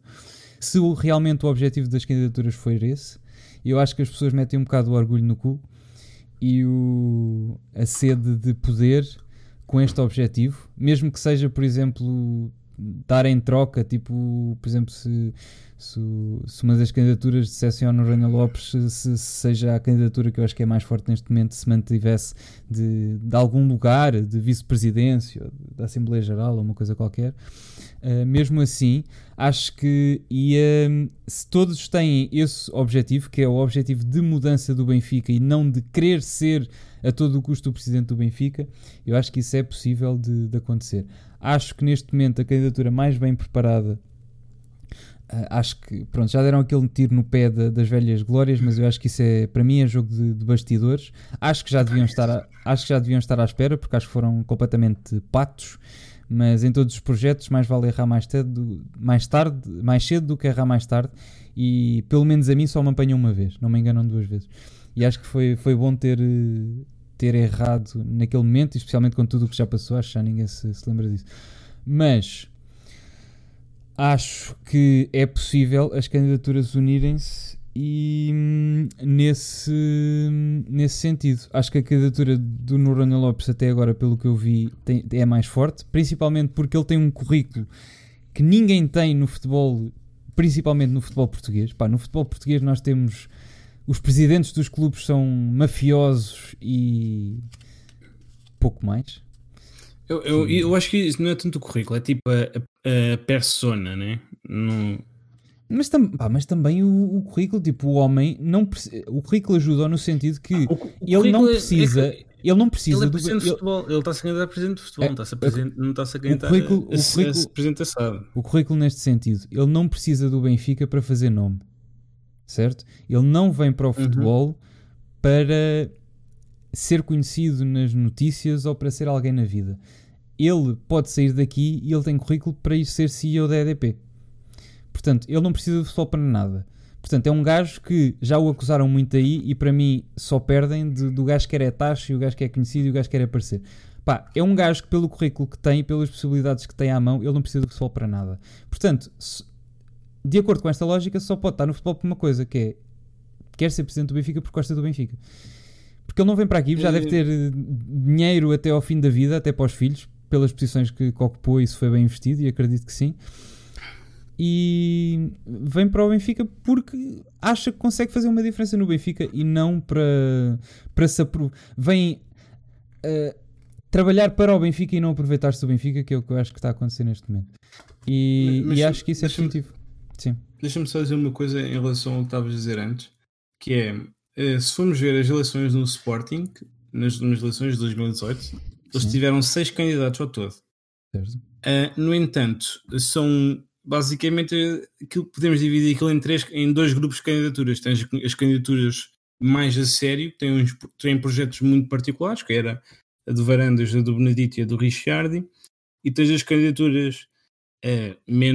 não é menos a sério, mas não tão popularizadas. E eu acho que neste caso em específico, acho que as pessoas se vão dividir em apenas 2 candidaturas, que vão ser a do Vieira e daquela que estiver mais à frente. Aquela que parece que neste momento está mais à frente é do Noronha Lopes, e que o Rui Gomes da Silva e eventualmente o Benítez vão acabar por ter percentagens bastante curtas. Por exemplo, no caso do Sporting, o Benedito teve mais sócios a votar nele, mas teve menos votos do que o Varandas. Mas mesmo que juntássemos as candidaturas do Dias Ferreira, do Tavares Pereira e do Rui Jorge Rego, o Benedito continuava a não ganhar as eleições. E acho que... Pá, eu acho que principalmente no caso do Benfica... Eu acho que é um sistema diferente, pá. O gajo está cá. O Rui Gomes da Silva e o Noronha Lopes oferecem não é equiparável. Não é, havia ainda o Ricciardi, que tinha uma proposta do ponto de vista financeiro se calhar mais atrativa para alguns sócios, mas neste caso o Noronha Lopes e o Rui Gomes da Silva não são assim tão equiparáveis. Ou seja, à primeira vista parece que o Noronha Lopes é uma versão melhorada do Rui Gomes da Silva, e que as pessoas vão naturalmente mudar-se todas para o Rui Gomes da Silva, para o João Noronha Lopes, e que mesmo que o Rui Gomes da Silva e o Benítez não abdiquem e não se juntem à candidatura do João Noronha Lopes, parece-me que isso não terá impacto no resultado final, mas parece-me que poderá não ter impacto no resultado final. Diz-me só uma coisa da avaliação de mercado. O teu pai, que acho que é a pessoa mais... Só a avaliação de mercado. O teu pai, que é a pessoa mais vieirista que eu conheço, já considerou sequer não votar no Vieira? Não. Ok, ainda não está nesse ponto. Apesar de ele ter ficado muito chateado com a contratação do Jorge Jesus. Mas okay. Não. Mas o meu pai também é literalmente a pessoa mais vieirista que eu conheço também. Pronto. O meu pai dava para andar no Twitter a dizer mal da nossa página. Sim. E pronto, acho que é isso. Acho que vamos ter debates animados. Mas acho que regra geral, o Vieira está a sangrar votos de sócios mais velhos. Eu acho que isso faz bastante bem. Houve uma notícia agora para o Vieira, que é a Supertaça, que eu achava que estava cancelada. Sim, afinal está marcada, mas está marcada para depois das eleições. 23 de dezembro. Porque se o Vieira ganhar ali 5-0 se o Benfica ganhar ali 5-0 ao Porto, se calhar aí o Vieira ganhava alguns votos, alguns todos ficavam mais descansados, mas não sei, ainda faltam 2 meses, ainda falta muita coisa. Acho que principalmente é bom, e sempre dissemos isso, e agora mais que nunca está a haver contestação, e acho que principalmente, e mais do que as eleições, o Vieira tem, e qualquer democracia tem de ser contestada para provar que é forte. Uma pessoa só sabes que és forte quando realmente ganhas contra um opositor à altura, como o Vieira teve nestes 15 anos, 2003, 16, não sei, nestes 17. Anos todos nunca teve 17. Uma oposição tão forte, como é o maior teste de sempre democrático ao Vieira. Portanto, vamos lá ver como é que ele se safa, porque acho que só podes dizer que é realmente bom quando vais contra opositores à altura, e portanto vamos lá ver. E acho que principalmente é o que retiramos daqui. E acho que em temas está, e já foi bastantes coisas deste apanhado da nossa ausência, que não, acho que não foi por nossa causa que o Benfica não ganhou. Não, quer dizer, porque já antes não estava a ganhar. Não parece assim que o Vlaco... Portanto, podemos falar um bocado do Vlachodimos, que acho que é um ponto que não temos a mesma opinião aqui, por isso é um bocado mais interessante. Eu acho que mas essa acho que deixávamos para a próxima. Para a próxima daqui a 3 meses. Sim. E não, agora vou tentar ser mais regular, que também já tenho os horários todos controlados. Mais ou menos, sim. Ainda não acertei os sonos de acordar cedo, ainda me está a custar um bocado, mas pronto, é isso. Eu principalmente nesta próxima época, sendo Jesus não sendo o Cavani não sendo, como único objetivo para mim, eu gostava de que fosse entusiasmante ver o Benfica, que acho que é só isso que eu quero, independentemente das pessoas que estão lá, seja o Vieira, seja o Jesus, seja o Cavani, seja o Emerson. E é essa a razão que eu pago Red Pass. Eu gosto e quero e exijo que seja entusiasmante ver o Benfica, e uma pessoa tem de querer ver o Benfica. Esta época eu vi o Benfica por obrigação, porque era tipo, neste final da época, é mais um jogo, bora lá, mais martírio, mais sofrimento. E acho que é principalmente esse objetivo que eu tenho, que acho que é comum a todos, independentemente das pessoas que lá estão, porque acho que o Benfica está sempre à frente de todos, que seja entusiasmante, porque é assim, vamos lá ver, há pessoas que levam isto muito a sério, mas para o comum dos mortais, e eu acho que era esta a maneira que devíamos encarar, que é, o Benfica não deve ser a nossa vida, o Benfica deve ser uma parte importante da nossa vida, e acima de tudo deve ser um divertimento e um hobby que nós temos, e que uma coisa que nós, que faz parte da nossa vida e que nós aproveitamos para nos afastar um bocadinho da realidade, e como tal, como hobby, deve ser, ou devia ser, prazeroso ver, nem que seja estar ali até à última e tu perdes, pronto, às vezes acontece, mas que seja entusiasmante de ver o Benfica, e que por favor nos devolvam a alegria de ver o Benfica, que tem sido muitos altos e baixos nestes últimos anos, e acho que é isso que tem faltado. Tipo, eu não quero que seja um enfardo para mim ver o Benfica só por causa disto, desta fixação que eu tenho desde que nasci. Eu gostava que fosse entusiasmante ver o Benfica e que me desse prazer, coisa que pelo menos esta época não me deu, e era só esse apelo que eu fazia, já que não consigo fazer nada, apesar de ter muitas superstições, que achar que com um casco ganho e com outro não, mas isso já é da minha cabeça. Se calhar foi isso, não tiveste a tua rotina de vitória antes de ir para o Estádio da Luz.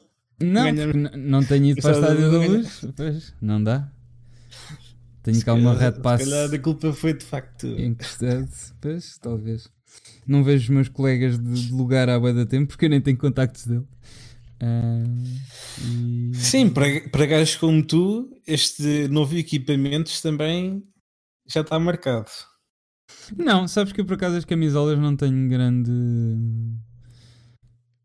cena. O equipamento primeiro jogo daquele equipamento é a derrota na posição. É pá, não, para mim não, porque tipo, isso aí é mais coisas tipo que dependem de mim, percebes? Não é bem tipo, o jogador não entrou com o pé direito. Não, é se eu não entrei com o pé direito, não é o jogador. É coisas que dependem de mim. E portanto não, tipo o equipamento acho, não gosto, não vou comprar. O alternativo talvez, ainda tenho que ver se as letras são mesmo prateadas, tipo que brilham. Para cada... É um bom kit.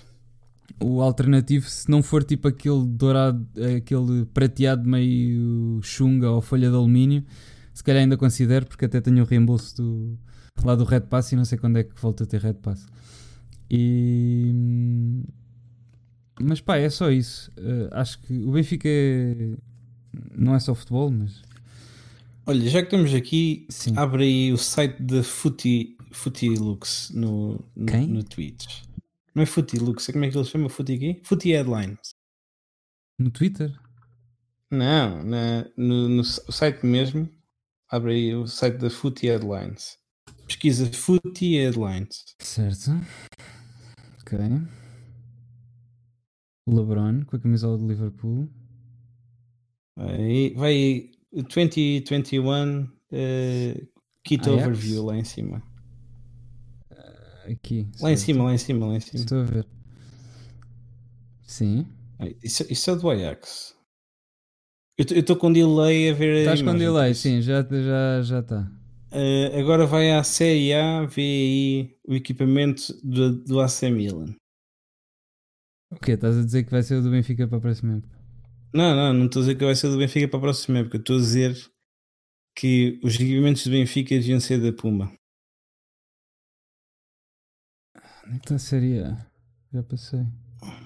Tá, acho que já passaste. Pelo menos aqui no feed do lado. Ok. Home. É para aí a quarta equipa. Série A. O AC Milan. O Home Equipment? Yeah. O Home. Okay. Certo.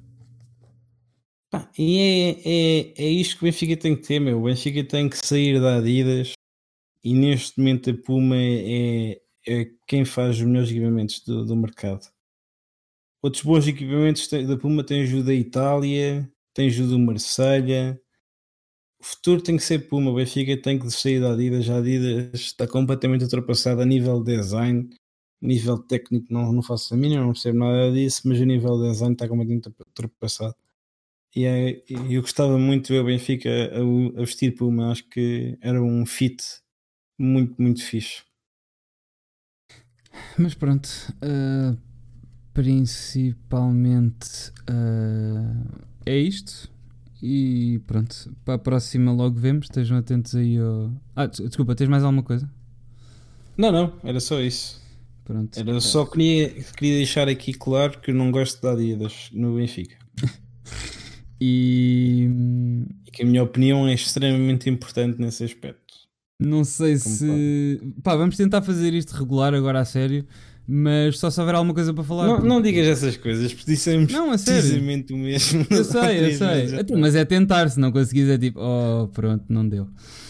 E pronto. Mas pá, só voltamos se houver alguma coisa para falar, não é? Não vamos estar aqui tipo, já existem mais transferências para comentar... rumores. E agora também o futebol também não vai parar muito tempo, também é preciso dizer isto, para a época que também começa já o quê? Daqui a uma semana? Segunda-feira já. Os treinos, os exames médicos é sábado. E pá, desculpem lá, aí nos comentários alguém tem aquela cena que o Jesus disse do... é o lema que está em cima da águia, que não é... Não viste essa merda que o gajo disse? Vi. Eu já não me lembro. Um de todos. Foi tudo ao lado. Que foi... Está em cima da águia e não está. E depois é um de todos. Mas olha que eu vi, aliás, eu vi e depois repeti, e o gajo já está a falar pior do que quando chegou ao Benfica a primeira vez. Então foi para o Brasil. Ele está a falar mesmo muito. Ele já falava mal, agora está a falar ainda pior. Pá, e pronto, e vamos ele não se trocou só nessa. Essa aí foi a mais óbvia, mas ele trocou-se várias vezes. E é assim, palavras e coisas. Aproveitem, ouçam o que eu vos digo. Aproveitem, a melhor coisa do Jesus ir para o Benfica não vai ser se ganharmos um campeonato, vão ser os memes do JJ Boss, que é a minha página preferida, vá com insónias também, mas é a minha página preferida da internet. Deixa só ver aqui, vamos só terminar com isto. JJ Boss por acaso é uma boa página, se bem que eu acho que o gajo é do Sporting, por isso este ano deve gostar um bocado mais fazer o que ele estava a fazer. Quer dizer, quando estava no vão para o caralho vocês. Isto é a página falsa do B24. Pensei que era o vídeo do Jesus. Acho que... Pá, aproveitem os memes do JJ Boss enquanto o Jesus está cá, que eu gosto muito daqueles gajos. E pronto, estejam atentos quando é que isto se vai... repetindo, que eu agora também não tenho muito tempo, também vou passear o cão e vou dormir, porque senão amanhã... Aí é 23h20, pronto, já tenho que ir, senão amanhã acordo cheio de sono. E pá, muito obrigado por terem estado aí, mais uma vez, por acompanharem. Hoje tivemos tipo 39 no pique, portanto muito obrigado, e aos que se mantiveram até aqui. Isto depois sai em podcast, eu vou tratar de fazer isso amanhã, mesmo que me roube um bocado de sono, isto também não demora muito, mas muito obrigado. Espero que tenham gostado também ao pessoal novo, porque nós temos ganho bué no Twitter, não sei porquê. O pessoal tem-nos seguido agora, não sei porquê especialmente, mas ainda bem, obrigado. E pronto, e obrigado a todos, voltem sempre. Temos Twitter, não vou dizer que temos Instagram, nós temos Instagram, mas nós os dois se calhar somos um bocado já mais para o boomer do que para o millennial, nunca percebemos bem o Instagram. O TikTok ainda menos, embora eu goste muito do TikTok e portanto não usamos aquilo.